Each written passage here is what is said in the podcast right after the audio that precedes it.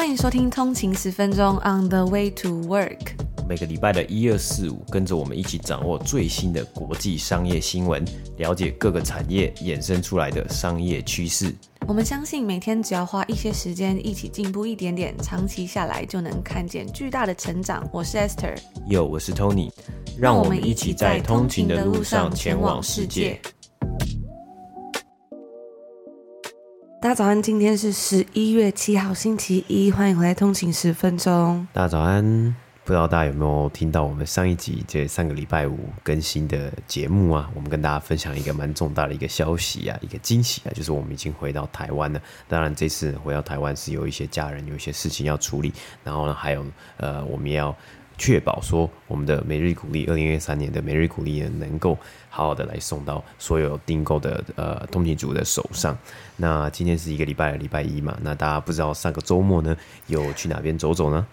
哇，这几天我发现天气终于放晴了嘛，因为在呃我们回来的时候，真的是一直是阴雨绵绵，然后呢，终于等到这个周末就是开始出太阳，然后这个周末呢，我也跟家人就是一起去走走，就是看看嗯石门水库啊，然后还有阿公阿妈这样子，就是哇，就是真的是时隔多年一家人团聚的感觉，我觉得非常的不一样。然后看到就是台湾就是有这么多很好玩的地方，然后东西都好好吃，我就觉得哇，真的是太幸福了。我记得以前呢，因为我们在多伦多的时候都是搭交通运输工具嘛，然后呢，那边的地铁的票，其实我觉得也是不太便宜，就是。一小段路，就是它就是起始价，就是一个 basic 的价格呢，好像就是三块三块五还是三点二五？三点二五块加币这样子。对，所以这个可能是大概快要接近七十块左右了。嗯，所以大概就是七十块上下，那就不便宜。因为有时候你可能只是短短的一段路而已，有时候呢都会衡量一下，哎，到底是要坐搭地铁还是坐 Uber 什么的，或者是有时候就想到，嗯，地铁票也不便宜，还是就不要出门好了。然后久而久之就越来越窄了。那这几天呢，在台湾我就发现，哇，好多东西都真的都好好吃，然后。都好好玩，就觉得有点意犹未尽。那不知道大家在这个周末呢，有没有去哪里走走？天气终于比较好了一点。那今天是星期一嘛，首先先来跟大家分享一个我们之前在节目上分享到这个 Netflix 的广告方案正式上线的消息。那我们在上个礼拜跟大家稍微分享到，它这个广告方案的价格是六点九九块美金，也就是大概是二十两百二十五块台币嘛。那在美国定区定价是这样子。主要的一个不同呢，就是说它的最高支援画质是只有七百二十 P HD，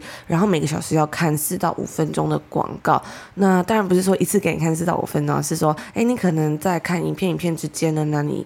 就是用户需要收看十五到三十秒的广告，它可能是会在内容播放之前呢、啊，或是播放期间插入。不知道大家对于这个 Basic with Ads 的这个最新方案，你会买单吗？不过呢，目前在台湾是还没有推出的。那如果大家有兴趣的话呢，可以去收听 EP 两百八十六集，可以了解更多哦。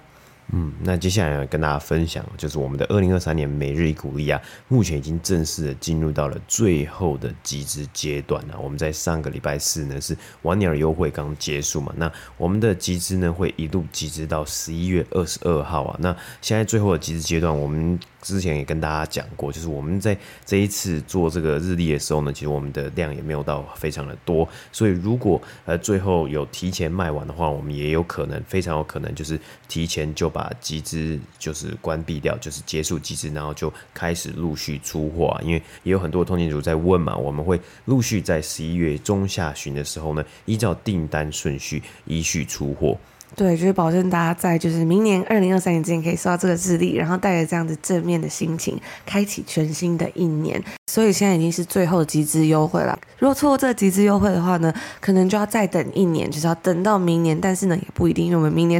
也不还也还没有决定说明年会不会继续再做这个日历。那这个日历真的是我们非常的用心，然后花了非常多的时间，然后还要找了很棒的设计师，我们一起把它做出来的。所以非常期待把这个日历交给大家的手中，让嗯通勤族在明年二零二三年每天早上起床看见新的一页日历的时候呢，都可以有精神。饱满的迎接新的每一天。那今天是台湾时间十一月七号，北美时间十一月六号，星期天嘛。那我们来看一下上个礼拜五呢，北美时间十一月四号的美股三大指数啊。那上周五道琼工业指数呢收盘是上涨了四百零一点，涨幅是一点二六个百分比，来到三万两千四百零三点。S&P 五百标普五百指数呢是上涨了五十点，涨幅是一点三六个百分比，收盘来到三千七百七十点。纳斯克指数呢是上涨了一百三十二点。涨幅是一点二八个百分比，收盘来到一万零四百七十五点呢。那上周五呢，美股三大指数收盘都有上涨，但是整体啊，仍然没有是就光靠单一一天的交易日上涨呢，仍然没有办法将上周整体的表现扭转向上啊。以上周单周来说呢，道琼工业指数下跌了一点四个百分比。结束连续四周的上涨佳绩啊，而标普五百指数呢，上周单周呢下跌三点三个百分比啊，科技股为主的纳斯达克指数呢，更是缴出了单周下跌五点六 percent 的成绩，也是自从一月以来最差的单周表现。上周我们看到美国联储会再度升息三码，英国央行呀同样跟进，而投资人呢希望可以在上周五啊，本来希望可以在上周五的美国就业报告之中呢看到一丝丝的希望和证据啊，能让美国联储会呢开始考虑。不要有这么强、这么高的升息。那然而啊，在美国十月的就业报告之中呢，美国是新增了二十六万一千个工作。虽然比起去年同期，劳工市场啊是有开始降温的。但是啊，过去三个月平均单月新增二十万九千个工作啊，这个数据还是高于疫情之前二零一九年的平均水准呢。那同时，劳工薪资的上升也开始减缓啊。整体来看呢，美国劳工市场还是表现蛮强劲啊。但是有许多迹象都显示出整个市场呢可能会再减弱。而财报季仍然持续进行之中嘛。大部分的标普百指数公司啊已经公布了他们最新季的财报。分析师目前预估啊，本季财报呢获利。相比去年呢，应该会成长大约二点一个百分比，比起今年六月底预估的成长九点七个百分比啊，算是下修了蛮大一部分呢。个股方面呢，星巴克上周五的股价大涨了八点五个百分比，来到九十一块美金。那该公司财报呢是缴出了破纪录的单季营收，而同时啊也表示啊获利呢是受到了更高的工资啊还有投资的策略所影响。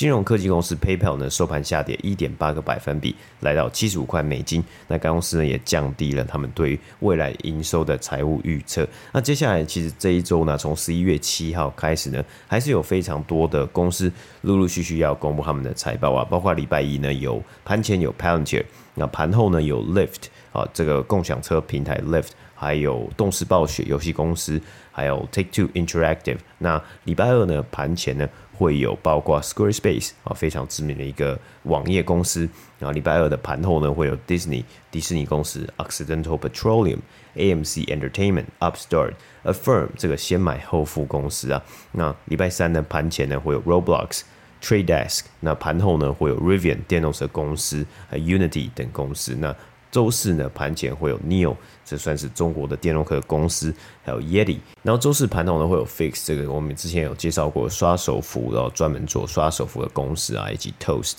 那这些公司呢，其实在下周呢，算是蛮多，都是一些诶，可能大家都有听过的一些新兴的公司啊，它可能它的规模。呃，可能没有比前呃前几个礼拜的公司古波报财报公司还来得大，但是呢，有一些商业模式呢都是还蛮特别的，甚至它的可能它的领域呢都跟大家的生活息息相关，所以我们本周呢也会来继续的跟大家分享一些财报相关的新闻。那上个礼拜呢，其实最值得关注的，大家都在围绕的一个话题，应该就是这个股市的一个重磅新闻。美国联准会再次有升息了三码嘛？那联准会在上个礼拜它升息零点七五个百分比的决定呢，是已经是第四次连续第四次升息的决策了。联准会主席 Jerome Powell 他就提到说，下一次呢十二月的会议的时候啊，联准会的官员会讨论说，看看有没有比较小规模的升息政策，因为毕竟已经是连续升息四次。零点七五了嘛，所以大家可以稍微算一下，就可以知道说，诶，如果零点七五乘以四的话，这个数字就是整整的三个百分比了。但是呢，整体看来呢，联准会他们依然是保持着强硬的态度，希望能够将通膨率降至目标是两个百分比左右啊。那但是呢，我们也知道啊，在美国九月份它通膨率是八点二个百分比，所以要降到两 percent 呢，其实嗯，应该不是一件很容易的事情。那接下来呢，各界会持续关注十月的通膨表现，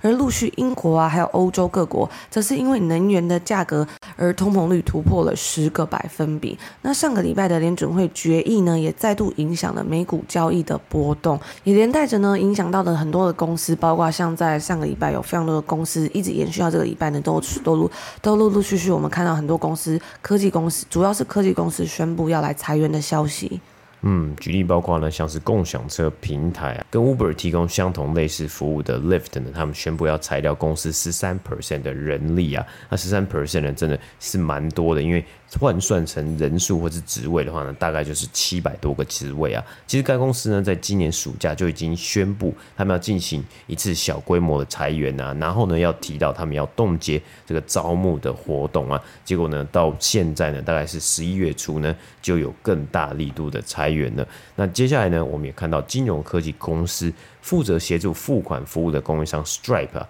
他也宣布要裁员十四个百分比啊。那 Stripe 呢，它一直以来也算是在私有公司，就是这种诶还没有上市的公司里面，估值数一数二的，非常的有潜力。在过去的两年呢，也一直被拿出来讨论说，诶 Stripe 到底什么时候要上市啊？因为它如果呢，当时是想要上市的话呢，是很有可能就可以直接来上市，因为它已经也经历了非常多次的募资。然后也有很高的估值了嘛，但是也因为现在目前的情况，还有继续升息的这个压力之下呢，该公司也宣布要裁员了。那另外呢，我们也看到，像今年初或是去年底开始呢。NFT 这个东西，它突然爆发出来了。负责发行 NBA Top Shot 等运动相关的 NFT 的加密货币领域公司 Dapper Lab 呢，也宣布裁员二十二 percent 哇，这个比例真的是蛮高的。那小补充一下，这个 Dapper Lab 呢，它其实它的总部呢就位于加拿大的温哥华。那温哥华呢，其实也有非常多的呃新创公司、科技公司啊，也发展的非常的不错啊。当然，因为现在的整整体的一个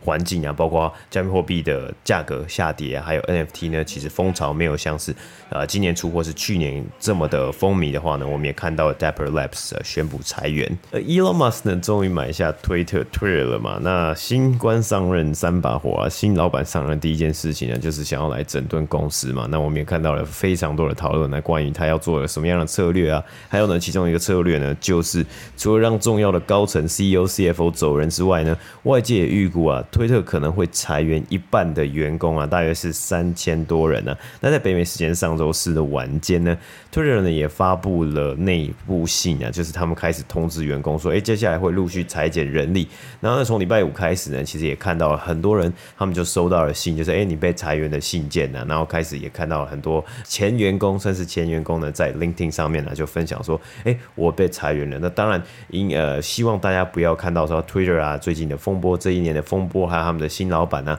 更重要的是呢，可能这些人呢里面的这些人。他们也都是，嗯。有的人呢，也都是工作能力很棒的一个个体啊，所以呃，大家也希望说，哎，可以彼此的帮忙，在 LinkedIn 上面彼此的帮忙，然后找到新的 opportunity，找到新的机会这样子。那接下来呢，上周末呢，我们也看到了 Nike 暂停了与 NBA 篮网队球星 k y r i Irving 的合作关系啊。那先前球这位球星 k y r i Irving 呢，他在自己的社群媒体上是转发了含有反犹太言论的短片连接，所以遭到他所属的 NBA 球队篮网队禁赛至少五场比赛赛。啊，那事后呢，他也有在个人的页面上面道歉的，但是呢，看起来是为时已晚呢。而他与 Nike 呢，自从二零一四年开始啊，就推出了呃非常多代的个人专属联名这个算是签名篮球鞋了。那销量呢也表现得蛮优异的。那所以 Nike 也时常在他们的财报上面呢提到双方的合作啊。那自从饶舌歌手 Kanye West 的反犹太主义言论以及被 Adidas 终止合作关系之后呢，有很多的公司还有很多。团体呢都密切的关注这些议题，或许啊是确保想要确保他们合作对象啊不会做出对于他们的品牌有损形象的动作啊。那根据最新的消息呢，看似啊，Nike 好像是直接的中断了跟 Kyrie Irving 的合作关系啊。那其实这也算是呃蛮大的一个新闻啊，因为 Kyrie Irving 呢，他毕竟他也是一个蛮有知名度的一个球星，他的这个人气也算是很高啊，所以他的这种专专属的签名篮球鞋款呢、通常都真的是卖的还蛮不错的。但是同样的、Nike 为什么可以直接的，就是呃，直接来取消掉这样子的合作呢？毕竟它 Nike 旗下也还有很多的不同的呃球星的合作，还有不同的球星的签名鞋。那它呢，比较不会像 Adidas 这样子，哇，它非常的依赖 Kanye West。那然后是直到 Kanye West 做出了引发所有很大一部分反弹声量之后呢，Adidas 才被迫。呃，要来终止这个合作关系。那不知道大家有没有看过这个曾经红极一时的神作影集《西方极乐园》（Westworld）？最近的一个消息呢，就是 HBO 在上个礼拜宣布了，说不再续订这部影集了。那喜欢看美剧的通勤族的话呢，应该对这部科幻的西部影集《西方极乐园》不会感到太陌生。当初呢，在第一季开播之后啊，受到了大量的好评，然后也是得奖不断，一度呢有机会成为 HBO 下一。一个权力游戏等级的大作。但是呢，自从第一季播出之后啊，它的收视率就不断的下降。在今年播出第四季之后呢，近期就宣布说不会再有下一季了。那我自己呢，也是只有看过第一季而已，后来我就没有再继续追下去了。而这次 HBO 的这个新消息呢，其实也不难猜到啊，毕竟现在 HBO 的母公司 Warner Brothers Discovery 今年合并成功之后呢，他们就积极寻找能够削减预算的方法，因此就一连串腰斩了许多的影集跟电影作品。那以上呢，就是我们今天在星期一要来跟大家分享的新闻啦。在星期一的时候呢，我们就会分享比较简短，然后有关于上周的一些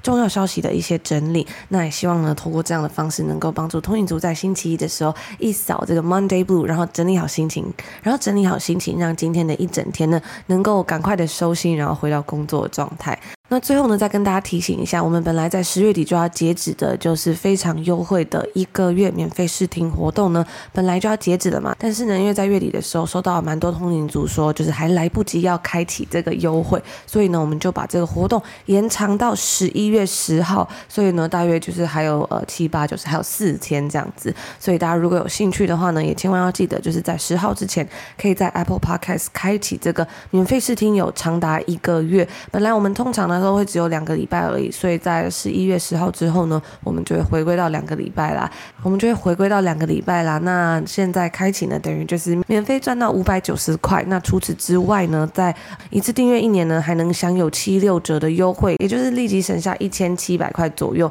然后这个省下一千六百九十块呢，也就是将近等于说，哎，三个月免费的收听了，所以真的非常的划算。但如果兴趣的话呢，就是可以直接到 Apple Podcast 点选这个订阅啊，或者是你还没有订阅过，点选。Try free 就是可以立即开启一个月的免费试听。那如果是订阅一年的话呢，你再点选订阅之后呢，你可以选择你要订阅一个月还是一年的方案。那订阅一年的话呢，同样是你订阅完之后，你想要随时取消都可以。只是嗯，他订阅一年就是你的方案会到明年的这个时候，你开启订阅这个时候，然后可能明年呢要不要再续约的话，也可以再决定这样子。那就是最后再稍微跟大家提醒一下，那如果大家喜欢我们的内容的话呢，也欢迎可以追踪我们的 IG 账号 on the 一个底线 way to work，我们也会在上面呢分享一些我们在台湾的一些旅游的消息啊，或者是一些最新的新闻的内容哦。那我们就在这边呢，先祝福大家今天呢星期有一个愉快的开始，美好的一天，我们就明天见喽。明天见，拜拜。拜拜。